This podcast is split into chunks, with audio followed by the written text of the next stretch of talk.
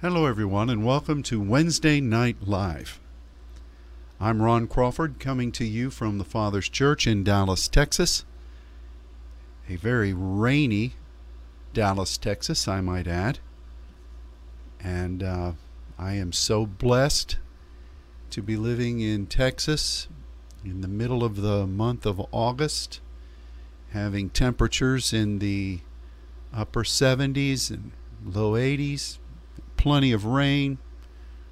I'm just glorying in the blessing of God. And I trust that you are seeing the Lord do great things in the place where you live, and that you are faithfully serving our Father in His calling to us to be sons and saints. I think anybody who is paying attention at all can see the horrific scenarios that are playing themselves in front of our very eyes in places around the world. And there is a great measure of consternation in the world today. Uh, things are just really troubling in a lot of ways, while at the same time, we who are people of God are enjoying His goodness and His kindness. Now, I, I recognize that each one of us has had things which we've had to overcome. But the point is that the scripture tells us many are the afflictions of the righteous, but the Lord delivers them out of them all. I recognize in my life that uh, we have, uh, I have encountered a lot of horrific oppositions over the past year or two. None of them really related to COVID. We've been managing and improvising and going around restrictions to continue ministry here in our church and to to our uh, our responsibilities in the world. But in every one of those challenges that I've faced, or that my family has faced, or that my church has faced, God has delivered us out of them all. And the thing about overcoming is that you generally gain a crown of some sort. And um, so I'm not saying that if you're facing an issue right now that, you know, see, God's really not blessing. Uh, God is blessing in incredible ways. We just need to stay firm and uh, committed to what He has given us to do. Today I felt led to consider some passages that address the times of the end times which I truly believe we're living in right now.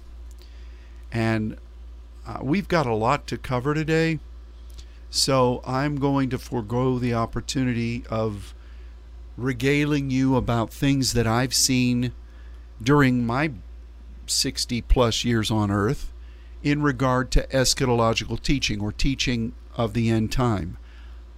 I have seen and studied so many different outlines of what God just had to do when you take the scriptures and put them in certain ways.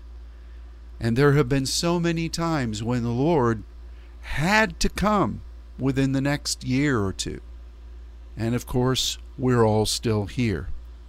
I remember being in seminary and um, not so much in Bible college because that was more straight line teaching from uh, a, a, fundamental viewpoint of Scripture. But I remember being in seminary studying the book of Daniel, the book of Revelation, and our instructors, my instructor, who basically wrote several of the um, of the uh, the doctrinal positions and uh, uh, scholastic materials for colleges in the movement I was in readily admitted that there's a lot of information here, but we really cannot say when or the progression in which things are going to happen. Anybody, anybody who says that, uh, with uh, anybody who makes such claims about, well, it's got to happen here and here's this and here's that, has to be ashamed by now. I remember something that Bill Hamon said that the, and he was joking, of course, that the passage of scripture in Revelation where there says there's silence in heaven for 30 minutes was afforded by the Lord so that all the prophecy teachers could update their charts. And I thought that was really funny, so much so that I've remembered it.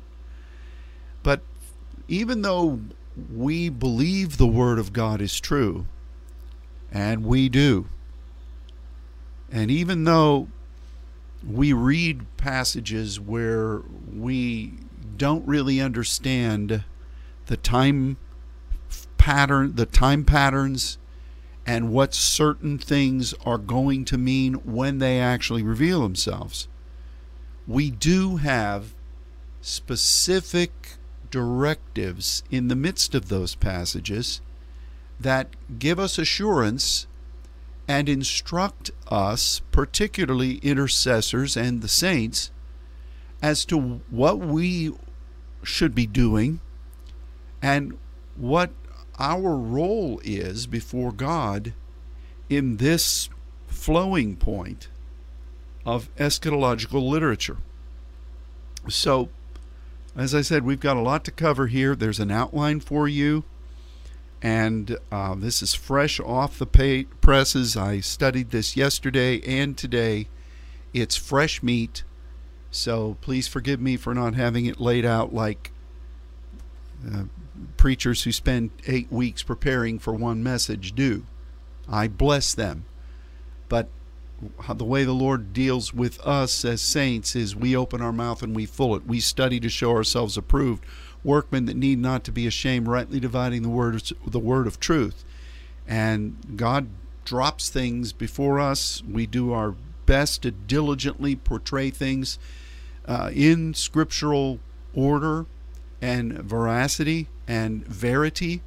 And um, that's what we're going to do today. So, in the outline you have, we have an extended passage of Scripture from the Apostle Paul. 2 Thessalonians chapter 2 verses 1 through 12. Let's look at this signature passage. Now we beseech you, brethren, by the coming of our Lord Jesus Christ and by our gathering together unto him, that you be not soon shaken in mind or be troubled neither by spirit, nor by word, nor by letter, as from us, as that the day of Christ is at hand. Let no man deceive you by any means. Now let's stop right there and let's let's put in place what he says about being shaken in mind. Let's look at that first. This shaken is to be toppled, to have something like an, in an earthquake, like what we've recently seen in Haiti, where things are shaken and they fall apart and they collapse down. Paul warns us not to allow our mind, our thinking, which is where we get into a lot of trouble if we're not careful.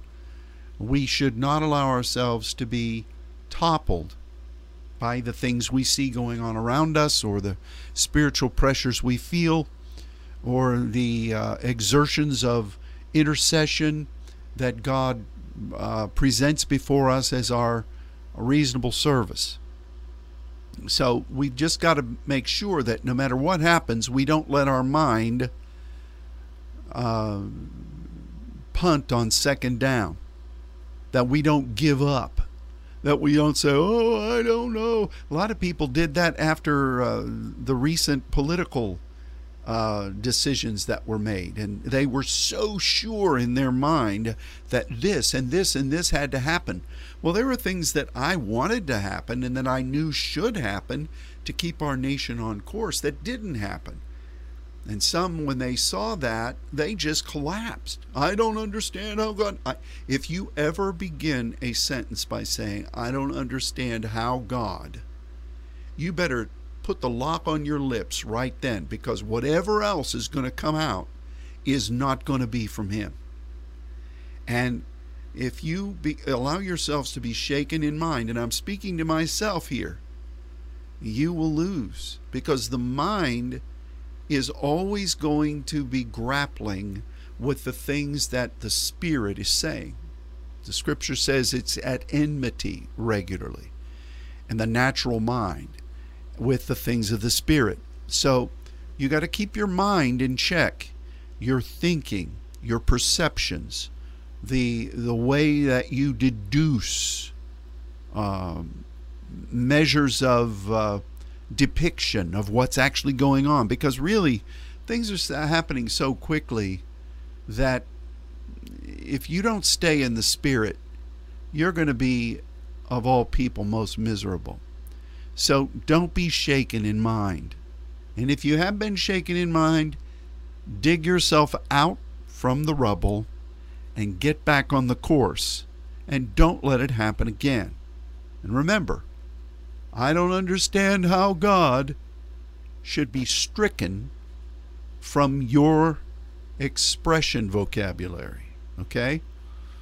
Next, he says, don't be, you know, when he says soon, it means easily.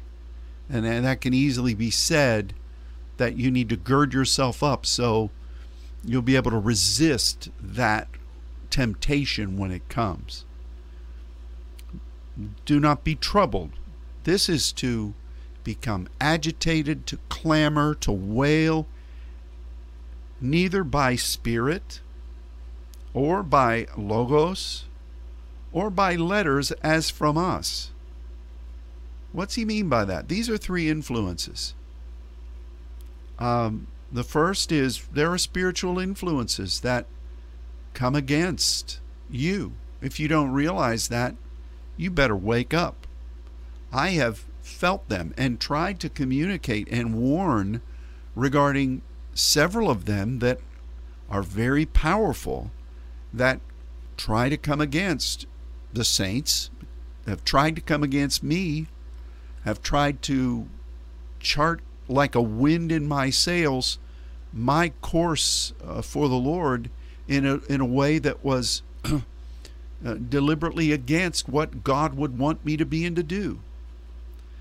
Word, logos, to me, I think that means you need to hold on to the Word of God.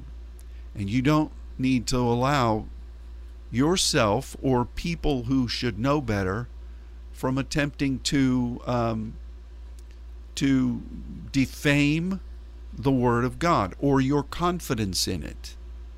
That is a major strategy of the enemy right now. A major strategy from many different angles. And you better hold on. You better stay on that rock. You better do it. I don't know how else to say it. Nor by letter as from us. As from us. You know, Paul wrote to Timothy, a young pastor in Ephesus, and, and in the very beginning of his first epistle, he said, You guard against other doctrines that would come in. I, I, honestly, I've, I've never really understood this. I, I've never really understood what God has shown to us in the faith once delivered to the saints, what God has shown to us in His Word, is very clear. And and I just don't I've never understood how people can abandon a very clear biblical mandate delivered to you in a calling of the saints and some other wacky doctrine comes along and I've seen many of them they always have to do with what you've been trying ain't working if you do this you'll get God to do what you've wanted him to do all along that's always the agenda. And every one of these doctrines blows up, and people are just blown about by it, by every wind of doctrine, James warned. And Paul says, you better wise up. Those three things are key in the last days. So, just to reiterate, watch out against spiritual influences. Watch out against things that would try to uh, d- destroy your appreciation and your reliance upon the Word of God. And watch out for other doctrines that you might be willing to accept as an apostolic directive from you. How many of those do you need anyway? How many times do you need a prophetic word to tell you who you are and what you're supposed to do? Once you've found it, you better about get about the business of doing it. And uh, as Morgan Freeman said in Shawshank Redemption, you better get about the business, get busy living or get busy dying. You got to get busy doing what God has said for you to do. And when it gets rough, don't jump off the ship and start looking for something else that you think might fulfill you. And don't be shaken in mind and don't be troubled.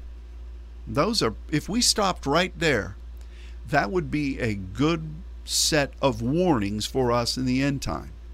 Stop trying to figure out when Jesus is coming, who the Antichrist is. You, you, it's a fool's errand. Not even Jesus said he knew. Only the Father knows. So why are you trying to do something that he said he wasn't, as a son, as the son, wasn't able to do?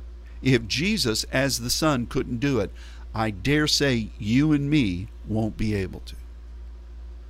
Or you and I. How's that?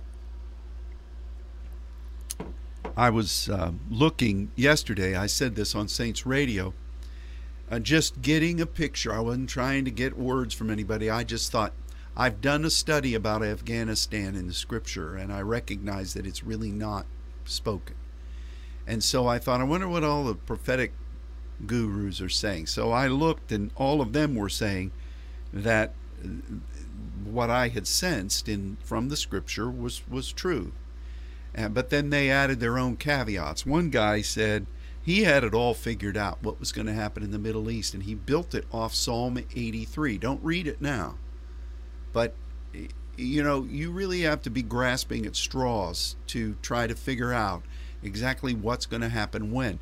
You know, all the time when I was growing up, the uh, Antichrist was going to be the Pope or uh, Tony Blair or, or earlier than that, Gorbachev or Stalin or Hitler or um, Obama or did I mention Tony Blair already? I mean, it's just been a cavalcade of these things, and um, I, uh, and of course, the uh, the time of his coming has been everywhere, and you know, at those days we didn't even know about the rise of China.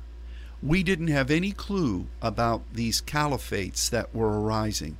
ISIS wasn't on the radar. Al Qaeda wasn't on the radar. Taliban wasn't on the radar.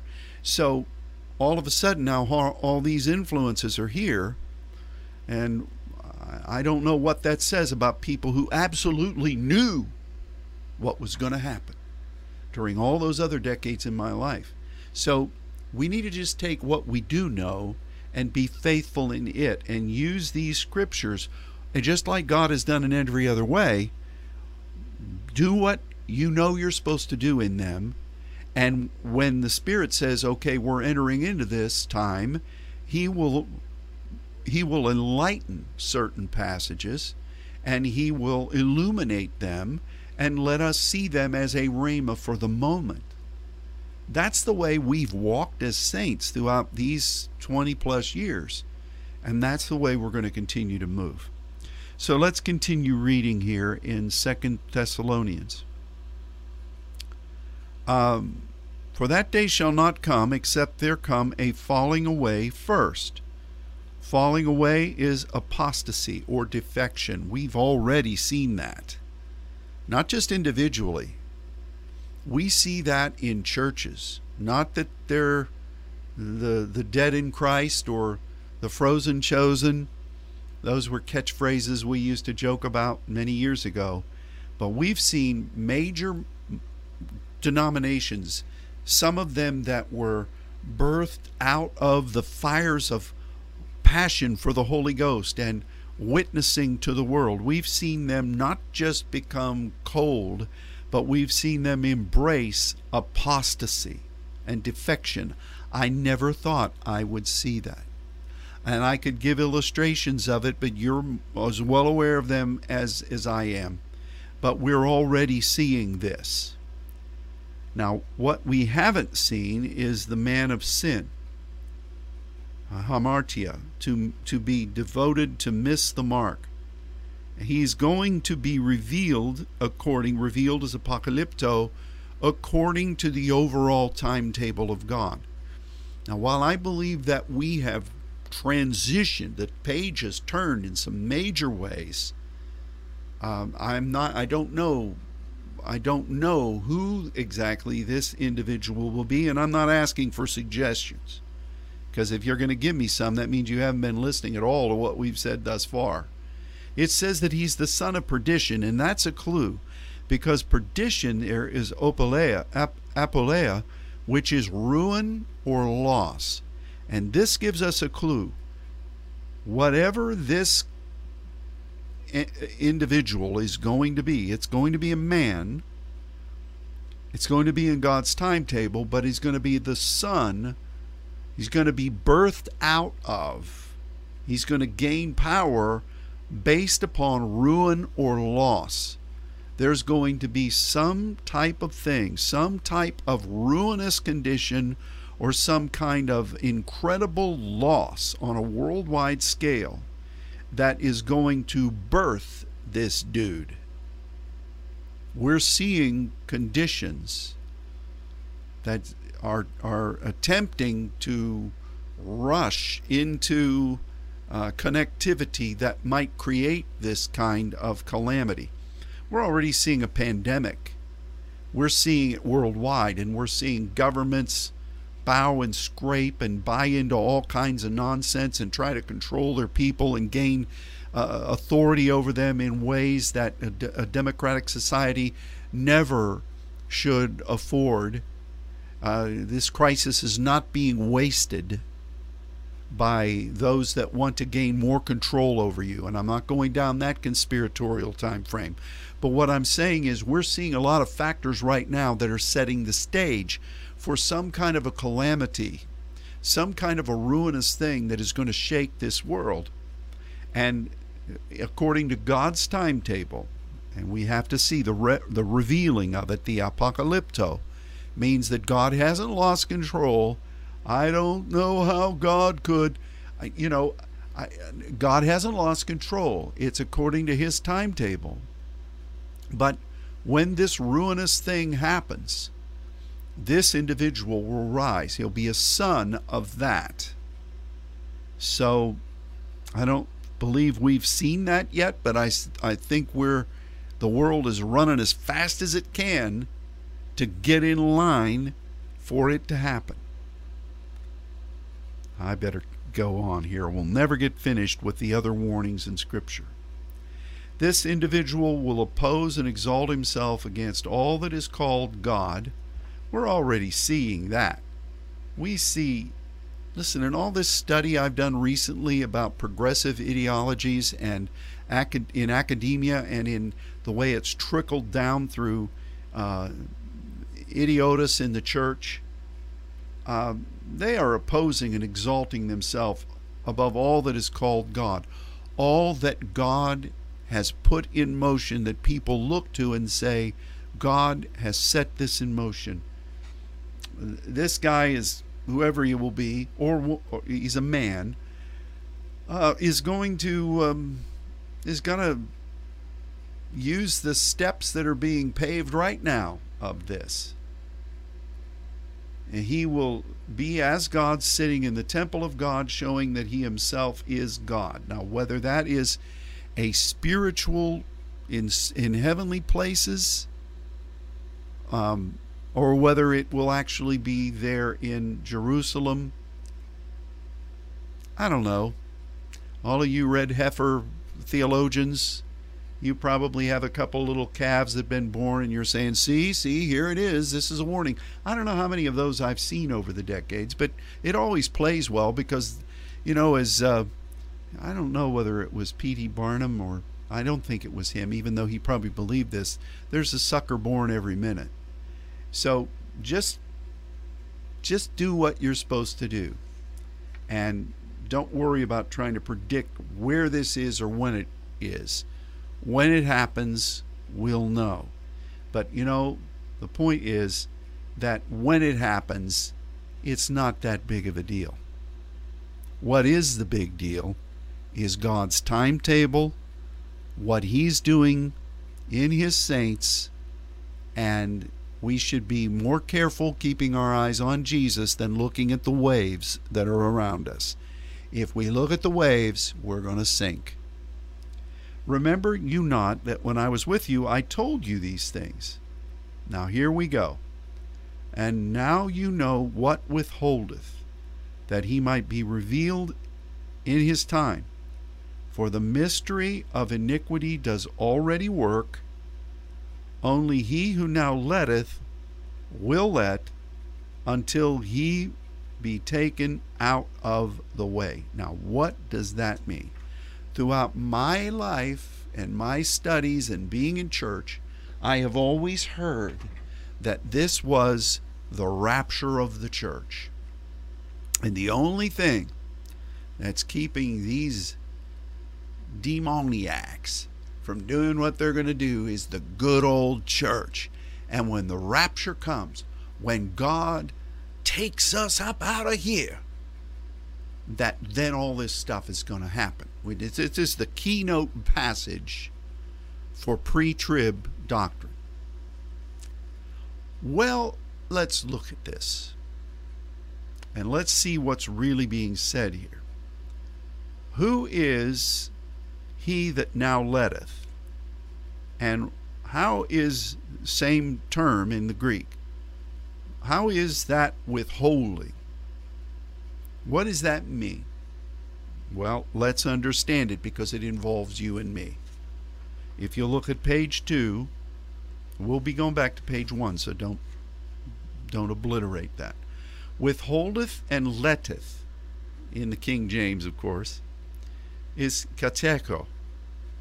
And this means to have a functional condition, to hold firmly, to hold fast, to give attention to, to be possessed or operationally convinced of something, to occupy. Now, Let's just look at this. This, he who now letteth and he who withholdeth, is not speaking of the Holy Spirit. Now, yes, the Holy Spirit is active in this, but it's not that. And it's certainly not the church. We've seen how, you know, it's kind of like, you know, I know a lot of the church. I see it. And if you expect most of them to do, they don't even believe in occupying or being possessed of something or holding firmly or holding fast. They're blown about by everything. And, uh, you know, I'm not trying to condemn the church, but all, all these years we've thought that this was the church, and it's not. It is people like who the saints are supposed to be and the prophets who have a functional a function right now who are holding firm who are holding fast who are giving attention to that thing being possessed and operationally convinced of something to occupy till he comes look at where this word katecho is used it's used in a lot of places you may want to look at it but let's just look at a few verses and see where it's used Luke 8:15 That on the good ground are they which in an honest and good heart having heard the word keep it and bring forth fruit with patience. Keep is katecho. Could it be that this teaching of Jesus that speaks about those who are the the fruition of that parable of the soils? Could it be that those that don't let the cares of this world destroy the fruit, that those who spring up and have no root, or those who don't really want to hear the word, that that that those first three could not be those that are withholding, and that the ones that are withholding, according to the words of Jesus here, are those who have received the word, who are planted, who are producing fruit, and who are faithfully doing uh, out of an honest and good heart. I believe that's true. Let's look at another one. 1 Corinthians 15, 1 and 2. Moreover, I like that word. Moreover, brethren, moreover, brethren, I declare unto you the gospel which I preached unto you, which you have also received, and wherein you stand in your histemi through the power of the cross, by which also you are saved, if you kateko in memory what I preached unto you, unless you have believed in vain. Standing in your histemi and holding fast to what God, through His Word, has apostolically revealed to us. I've never understood. You know, my my heart, everything that in is in me, strongly wants to hear what God is revealing in His Word. It is a passion in me. And when I hear people, saints, teach from the Word, I may not get up and do a belly dance or do handsprings just so that you feel like you've finally rung the bell, but I hear it and I love that. I love the word. And I do not understand how a lot of times the saints could care less whether they hear what God is giving us as pneumaticos meat. I don't understand that. Here, this passage says that you're you're going to be able to stand if you hold on to the remembrance of what has been readily preached and taught among us, whether that's from me as a saint or whether it's from other pastors in this network who regularly bring powerful words.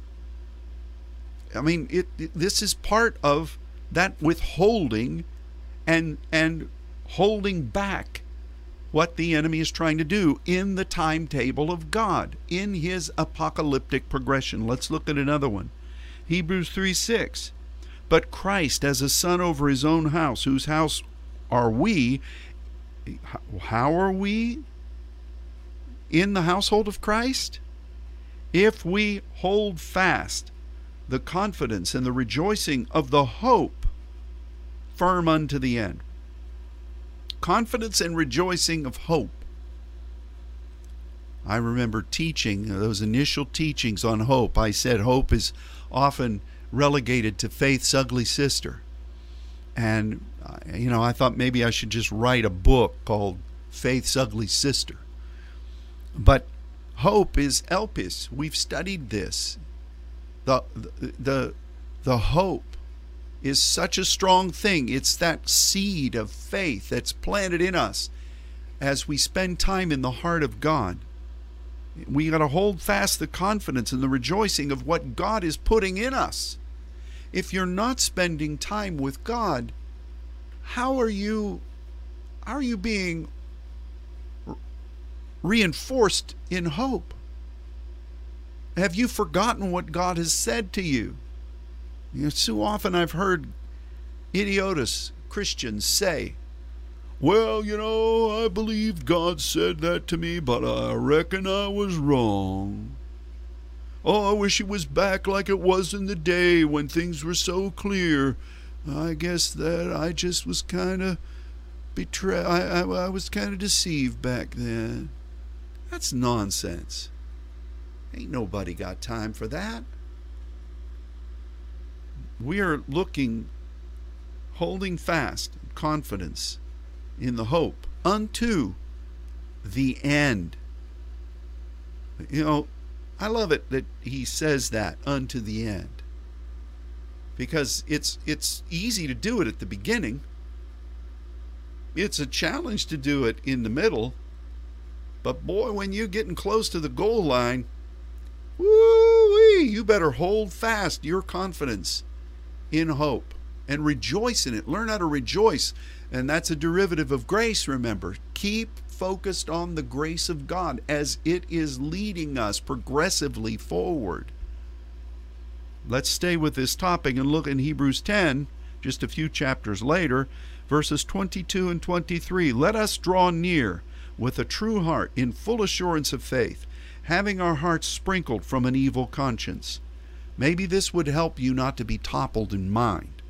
You sprinkle the blood of Jesus over your evil conscience every day, and every one of us has to make sure, search ourselves to see if there's any wicked way. And The Spirit will help us with that. There's a lot of passages that speaks of that.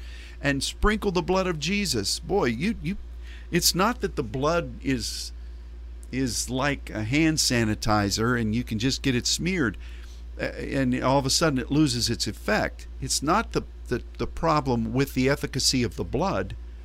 It's the problem that our mind can work overtime, our evil conscience work will try to work overtime to get in alignment with the world. And and it's not that we need the blood because the blood has lost its power. We need the fresh sprinkling to remind ourselves. Hey, I don't need to be thinking that. I need to be moving the power in the power of this, this cleansing blood, this empowering blood. That's why communion is so important for us, to where we continue to drink that cup. It's our commitment to what God has called us to be and to do. It's the New Testament in His blood. And we allow that blood to do its work as we look forward in grace. So, the sprinkling from an evil conscience with our bodies washed with pure water, that's just a simple, it's, it's not some Levitical thing where we have to have some some uh, sacrificial water poured over us every day. Just wait, somebody will come up with that. You can buy it by the gallon. It's probably been distilled in Jerusalem. Um, this is just saying make sure that your body is in alignment. You know, washing of water by the word is in the scripture. Um, keep make sure that what you're doing in this natural body is aligned with what the scripture affords and and don't be uh, welcoming other things that would pollute you. But then look at this. Let us hold fast the profession of our faith. When we were teaching about hope we said this was a classic miscarriage of translation. Because that word if you look at it is elpis which is hope. You hold fast the profession of hope. And in a way, it's faith. In a way, it's faith because it's the seed of faith, but um, hope is the womb of faith. Without wavering, for he is faithful who promised you. Where did he promise? In that place in his heart where the seed of faith was deposited.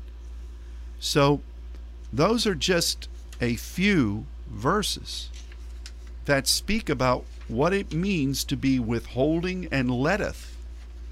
It's not you sitting in a pew paying your tithe, telling the world it's going to hell.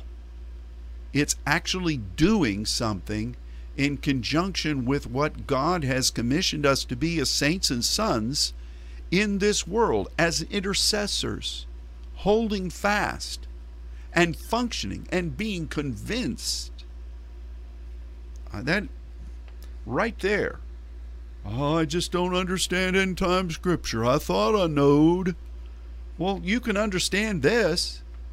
You know, with all the other things that who's the man of sin? When's he going to be revealed? just keep holding. Keep doing what you're supposed to do. Now, what about this? Until he be taken out of the way. What is the way? Mesos, that's middle. That's the middle. God has you in the gap right now. God has you in the Selah right now. Those are in the middle. For us, those are the two definitions of middle, isn't it? So, what is taken out? Oh, brother, that's got to be the rapture. Is it? Well, what is taken out in the in the New Testament? It's from ginomai. And here's what it means. To birth something, to become something. Something to have happened. Something that is originating. Something that has attained or arrived at a point. Now here's a good one because it's the root of ginomai, the culmination of the genos. What does that mean for us as diversities of tongues people? Genos lalia. And very often, this is translated in the New Testament as it came to pass. This is speaking of something that has come into being, that has fulfilled what it is supposed to be fulfilling. It is actualized. And this happens to those who are withholding and letting, and as they're standing in the middle. Uh, some places where this word is used, and there are many. Matthew 6:10 Jesus told his disciples to pray, "Thy kingdom come, thy will be ginomai, in earth as it is in heaven." We are looking for God's will, his progressive will. It doesn't mean it changes, it means that it is and I shouldn't use that term progressive because progressive, you'd think I'm talking about the progressive church the evolving. Now, maybe not do that because you may think that's Darwinism. The enemy's taken a lot of numbers and a lot of letters and a lot of words and just perverted them, hasn't he? The unfolding. Let's just say that. The unfolding, time, uh, timely will of God. Uh, we want it to be actualized, and that is a, an unfolding thing in our prayer. This is great. Matthew 9:29. Jesus touched their eyes saying, "According to your faith, ginomai it to you." This is something that has been done. Matthew 25, 6 and 7. This is a good one with the end times. The, the, the, the ten virgins. At midnight there was a cry made, Ginomai. Behold, the bridegroom comes. Go out to meet him. Then all those virgins arose and trimmed their lamps.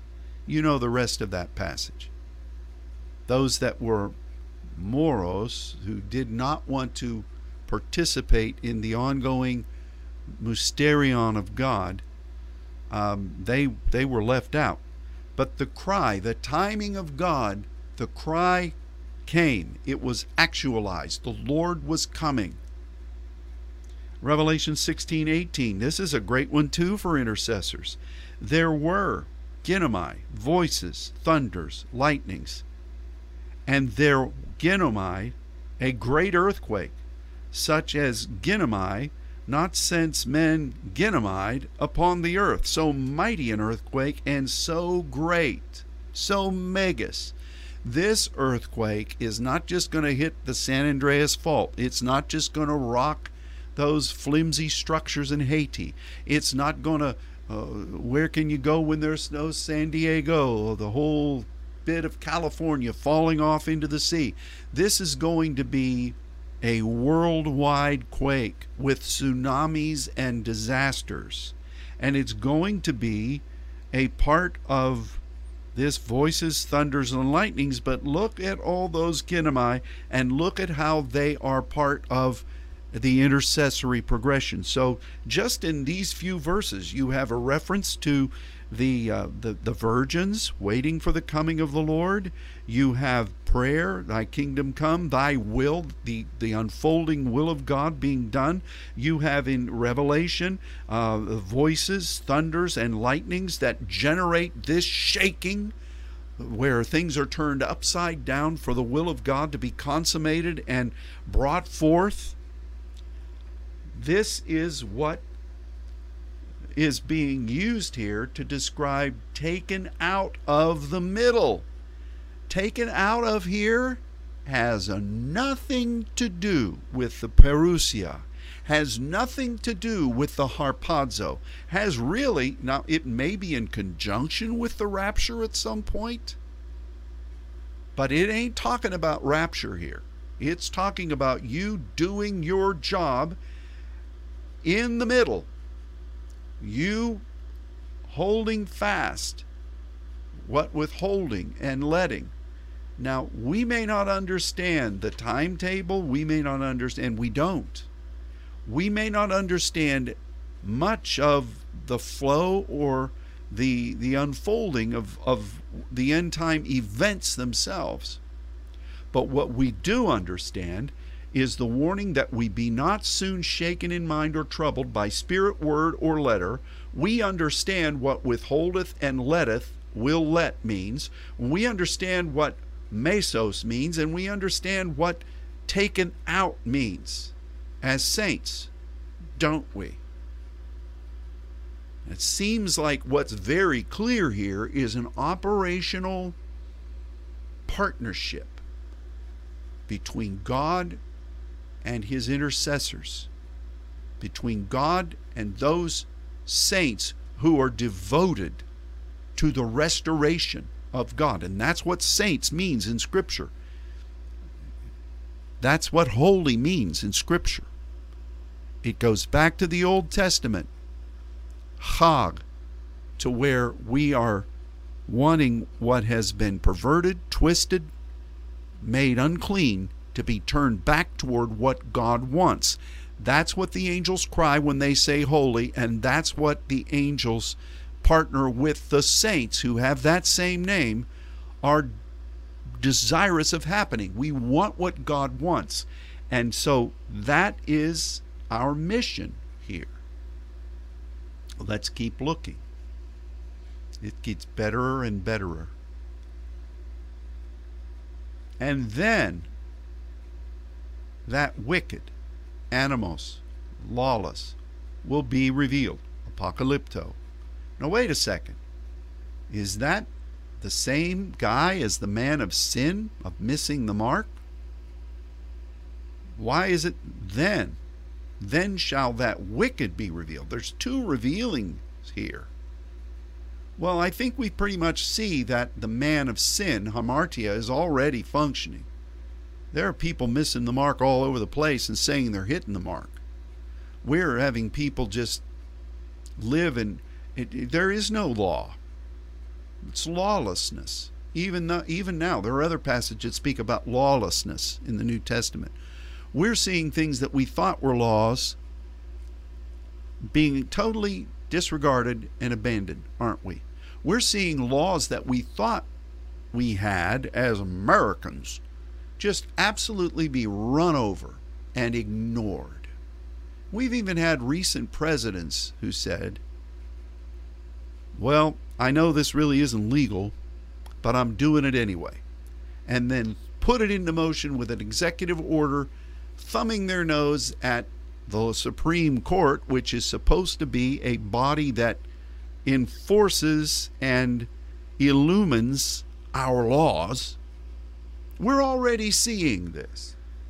We're seeing agreements that are made around the world that aren't being honored, pledges that we make to nations and people that, that we, by our actions, are plainly saying we're not following. So the man of sin, whoever he may be, as he's born into the midst of ruin and loss, is going to be able to just walk right in, sit right down. And um, in fact, I don't want to say this because it probably is an individual. I'm getting into the weeds here and I need to stay off of them. But it could just mean that this is something that humanity, man could just be humanity, is welcoming. And I'm leaning more and more toward that. I think this wicked one, this one that comes on the basis of no laws, if if you are just missing the mark everywhere, and then the wicked one, the animos, the lawless one, is revealed according to the timetable of God. I mean, it, it's obviously two different things, and it's it's in a in the flow pattern. It happens later. Now, what about this? The Lord will consume with the spirit of his mouth. Note that, and shall dis- and shall destroy Katargeo with the brightness of his parousia, even him whose parousia is after the working of Satan with all power and signs and wonders, with all deceivableness of unrighteousness in them that perish, because they we're going to go back to those those underlined ones. Because they received not the agape of truth. Oh man everybody's got a truth. And agape you know everybody's you can find god everywhere. He's cosmic. This is describing them. For this cause god sends them strong delusion that they would believe a lie that they all might be damned who believed not the truth, but had pleasure in unrighteousness. One of the lies the enemy's telling is, How can a loving God judge people? How can a loving God put people in hell? How can a loving it's it's crazy. It's crazy things that people say. And it's all part of this lawlessness. It's all part of this missing the mark they it's let's let's find every truth that's out there. All truth is from god. Uh, that's i almost said something i shouldn't say but that how about baloney? That's baloney. That's that's that's just so ridiculous. But if people uh, bring that if people uh, embrace that they don't have a love for the one truth of god um, and subsequently they aren't saved, God will give them over to strong delusion. We're seeing that now. They're believing lies.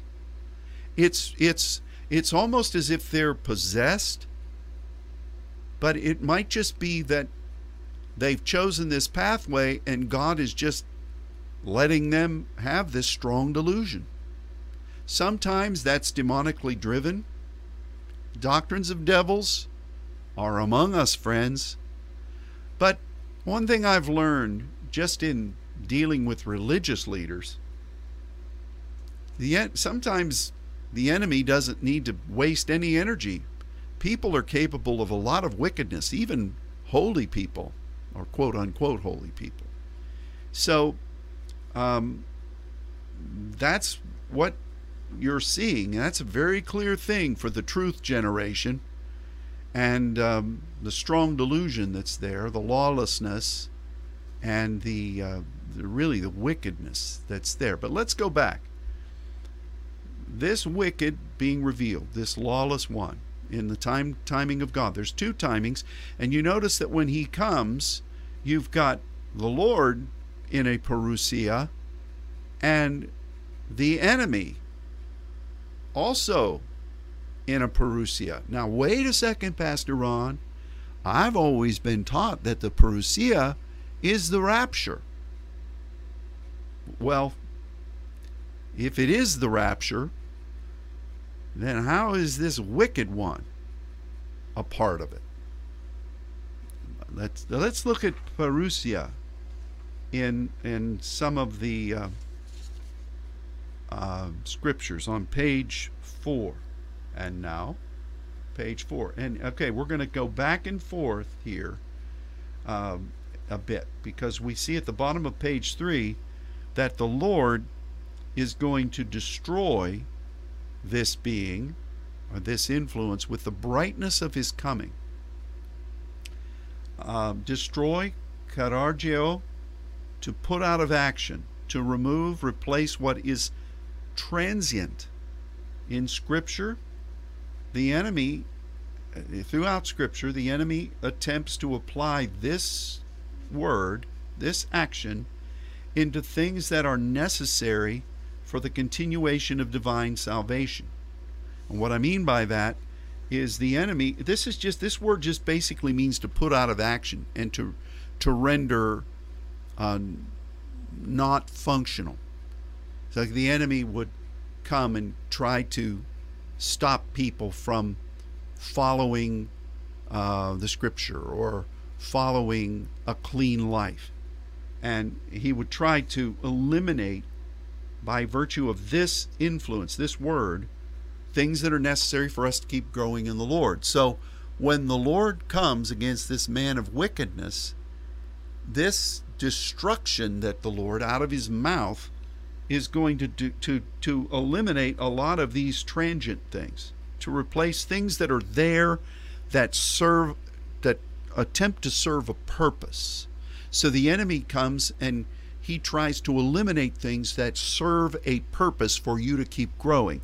And when the Lord comes in in this regard, he's going to put out of action a lot of the things that enemy was relying along, up, upon to try to fulfill his di- diabolical purpose. I don't know how this is going to happen, but it's going to happen out of his mouth, out of the Lord's mouth. And we'll talk about out of his mouth here in a minute, so just stay with it. Okay? We're almost done. We're almost done. So take a big breath. The brightness is an epiphany. That's all. It's, it's epiphania, which means a, a, a realization, a something that enlightens us, and we know, ah, oh, I've had an epiphany. Here it is. That oh yes, this makes sense now. So part of his coming is going to be a realization, and it's going to destroy the enemy, and it's going to come out of the words of his mouth. All right, let's look at parousia in Scripture, some of the places.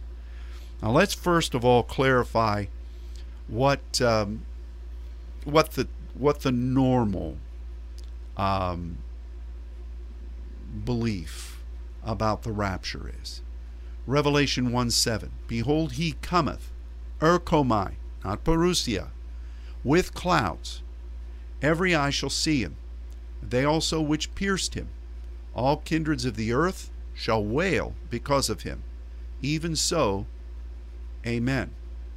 So, erchomai is is a very important word, and it it it is uh, it is a word that I think we need to to truly um, do some some study on. We obviously, since we're at an hour now, we don't have really time. You could do this study for yourself, and um, it it it speaks about the coming in clouds, and several times in the scripture, uh, it it is it is used to describe what this coming would be. That's is not our purpose to to dis, to, to discover that fully today, but it, it basically means to come and to go, to come to or towards, to to return as like that would use to describe of a ship that sails away and comes back. Um, it's it's it's a unique word, but it has more to do with, uh, I would say, uh, fulfilling somewhat of a promise. Um, it it it means to go away or to come back, and and it really it, it really has more to do with the fulfillment of the Lord's promise. If I go, I will come again. Uh, it, it, there's nothing theatrical or bombastic or electric about it, even though when it actually happens, it will be. But it has this word means, I guess you could say, hey, he said he was coming back, and he is coming back with clouds. Now, 1 Thessalonians 4:16 is probably the closer the closer um, word that we would associate with what we would think the rapture would be. 1 Thessalonians 4:16 and this is caught up. It's harpazo. It's not erchomai, it is certainly not parousia. It means to be seized by force. This word was used to describe the kingdom of heaven suffering violence and the violence taking it by force. So it's something that you you reach in and you you grab out like a harpoon was used, had a hook on it. So you would plunge it in and you would pull it pull out whatever creature you were trying to catch in the sea by force. And and that you know, but but when you see that word used, uh, it it speaks more about the eklektos than anything else. Those that are really functioning as an ecclesia, those that are really um, not just the ecclesia, but those who are operatives. And so, um, let's let's look at Revelation 19, 11 through 16. It's there for you. I saw heaven opened, and behold, a white horse, and he that sat upon him was called Faithful and True. In righteousness he judges and makes war. His eyes were as a flame of fire, and on his head were many crowns. He had a name written that no man knew, but he himself. He was clothed with a vesture dipped in blood. His name is called the Word of God. The armies which were in heaven followed him upon white horses, clothed in fine linen, linen clean, white and clean. And out of his mouth, here is his mouth, goes a sharp sword, that with it he should smite the nations. He shall rule them with a rod of iron. He tread the winepress of his fierceness and wrath of the Almighty God. He has on his vesture and on his thigh a name written, King of Kings and Lord of Lords. The reason we look at this is that we we only think of the clouds as being caught up and going into heaven. And we we think he's going to appear on a white horse and we're going to see him, every eye's going to see, and there's being a trumpet call, and the dead in Christ rise first, then we which are alive and remain. But there's what about this Lord coming to destroy out of his mouth what he says, this sharp sword? And all of the who are all these people clothed in white linen uh, coming with him, white and clean, or as Don Parda would say, in a white charger. There's going to be some warfare with this coming. And I think we jumble it all together, which we have a tendency to do, and I've called it a pneumaticos stew. I mean, we just put these things in together. It's like goulash Holy Ghost goulash. We just throw it all into a pot and we say, oh, it all means the same. It all means this. Because it preaches good on a hot night in South Carolina in a revival meeting. He could come at any time, friends. Are you right with God? It serves that purpose. And we, we totally do away with what we're going to read next. And we have some time here. We're only two minutes after. You can look at this later. But in, in Matthew chapter 24, let's begin reading at verse 21. This is not on your sheet, so don't have an apoplectic fit. You have your Bible. I was I, I didn't want to print all this for you, but it's it's 24 21. Jesus has been talking about the gospel of the kingdom being preached, verse 14, in all the world for a witness unto all nations, and then shall the world end come. And then we see a reference to what Daniel prophesied. And um, we're trying our best to preach the gospel of the kingdom throughout the world. We're not preaching the gospel of equity. We're not preaching the gospel of inclusivity. We're not preaching the gospel of Let's go out and and uh, do kind actions, even though we should. We're preaching the gospel of the kingdom. Some of you used to know what that meant. You need to shake yourself in mind and get back at it. But then we come down here to verse 24. There will arise false Christs, false prophets, shall show great signs and wonders, insomuch that if it were possible, they shall deceive the very elect. We haven't seen the false prophets doing great signs and wonders yet.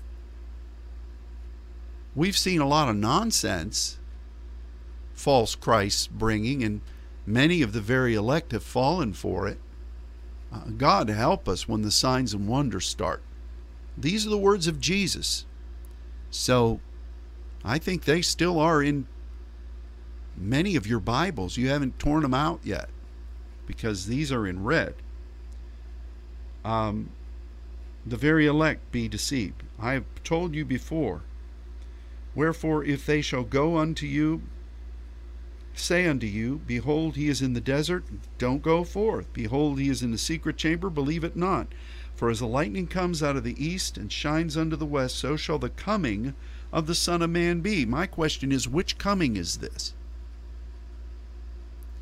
Is it is it the coming on the white horse where he's going with the words of his mouth with a with an epiphany of the parousia, which parousia really just means coming near. Coming near. Now, this word, whithersoever the carcass is, there will the eagles be gathered together. We can talk about that one later. That's not our purpose for the day. We're past time anyway. Immediately after the tribulation of those days, shall the sun be darkened, the moon shall not give her light, the powers, the stars shall fall from heaven, and the powers of the heavens shall be taken. And then shall appear the sign of the Son of Man in heaven. Then shall all the tribes of the earth mourn. They shall see the Son of Man coming in the clouds of heaven with power and great glory. And he shall send his angels with a great sound of a trumpet. Wait a second, I think the Lord's confused here. Let's just read here. And they shall gather together his elect from the four winds and from one end of heaven to the other.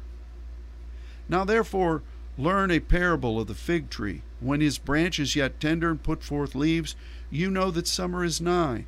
So likewise, you, when you shall see all these things, know that it is near, even at the doors. Verily I say unto you, this generation, this genos, shall not pass till all these things be fulfilled. Heaven and earth shall pass away, but my words shall not pass away. But of that day and hour knoweth no man, no, not the angels of heaven, but my Father only. But as the days of Noah were, so shall also the coming of Son of Man be. And it goes on from there. Verse 42 Watch, you know not what hour your Lord does come. There's a lot of stuff there. There are tribulations and then a coming of the Lord. There's other factors going on that are cataclysmic, and then the Lord gathers up his elect from the four corners. Holy moly. This is this is amazing. But no man knows the hour. So just stop trying to figure it all out and teach it. I know it rouses some people up. I remember a, a, very dear single mother was part of our church some 35 years ago, or 30, I think it was 33 years ago. And she came up to me and said she couldn't keep staying at our church because I would not speak about the second coming and the end times. There's some people that are just addicted to that. And they hold on to it like it's God's holy trousers. And but if you can't in in real conscience read what Jesus says here and all these thens and the different progressions that are there and say that you your your doctrinal charts are really what's going to happen. So what do we know? We need to stay strong. We need to withhold and be that force of letting. We need to stand in the middle until in God's apocalyptic timetable, God says, okay, it's time, this has been actuated. Now I'm going to move you over, and now this next thing is going to happen the, the, the taking out of the way doesn't mean you're going anywhere. You're transitioning if we read the scripture according to what it really means. And we need to be those that are serving God as intercessors and knowing that somehow, while the mist, the mysterion of iniquity is going on, we're praying the mystery, the mysterion of God and God is using his his earthly sons and daughters, his sons and daughters, to um, to intercede with him and to continue to move in his rhema. So I guess I close with this. There's a lot of crazy stuff happening in the world today, and I think that there are end time implications, and we're seeing things laid out right now that are going to set the stage for many of the things we've just read. And we don't need to be worried about dates or times. We need to be as the fig tree. We need to be as Noah. Why, why the fig tree? What have we studied about the fig tree? That represents in Scripture spending time with God and gaining revelation from Him, and also being a first fruits of what He's wanting to do. That's what the fig tree represents.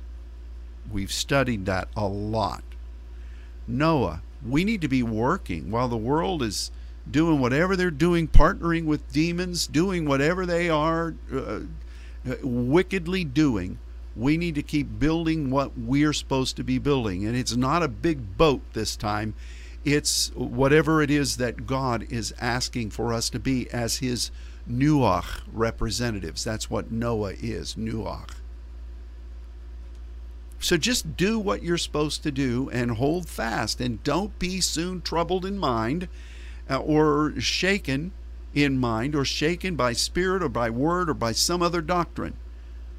There's a lot of stuff that I don't like that I see. A lot of things that irritate me as a human being, as a Christian, and as a American. There's a lot of things that I'm embarrassed by in the world. There's a lot of things that I see that I just can't believe I'm seeing. And I wonder how long, O oh Lord. But through all of that and all that is to come, we are a people who are partnering with God in the gap. We're partnering with God in the Selah. We are interceding. We're holding fast those things that we believe. We're holding on to hope. And through that, God, in combination with his, his apocalypsis, his time flow, is, is using us to affirm his kingdom and to stand against wickedness. And that is the essence of spiritual warfare, my dear friends. And at some point, calamitous things are going to happen. We're going to see things revealed. We're going to see lying signs and wonders. And we've got to keep doing these things that the Word of God says we need to do. Is it going to be easy? No, I don't think so. Any more than now is easy. It's going to be less easy. But it's it's if we stay close to God and keep a hold on what we need to do and be, see, we need to be a lot less worried about what's coming and more concerned with what we're doing right now. Trust in the Lord. Keep our eyes on Him. So, anyway, uh, I just felt that this was what God wanted us to share. We've gone way past time. I apologize for that, but may let's let's study this and let's dig deep into it, and let the Lord be our guide. I speak blessing over you. I'm thankful to be able to be partnering with you as saints, and may God keep you. We'll look forward to the next time we can be together. Goodbye.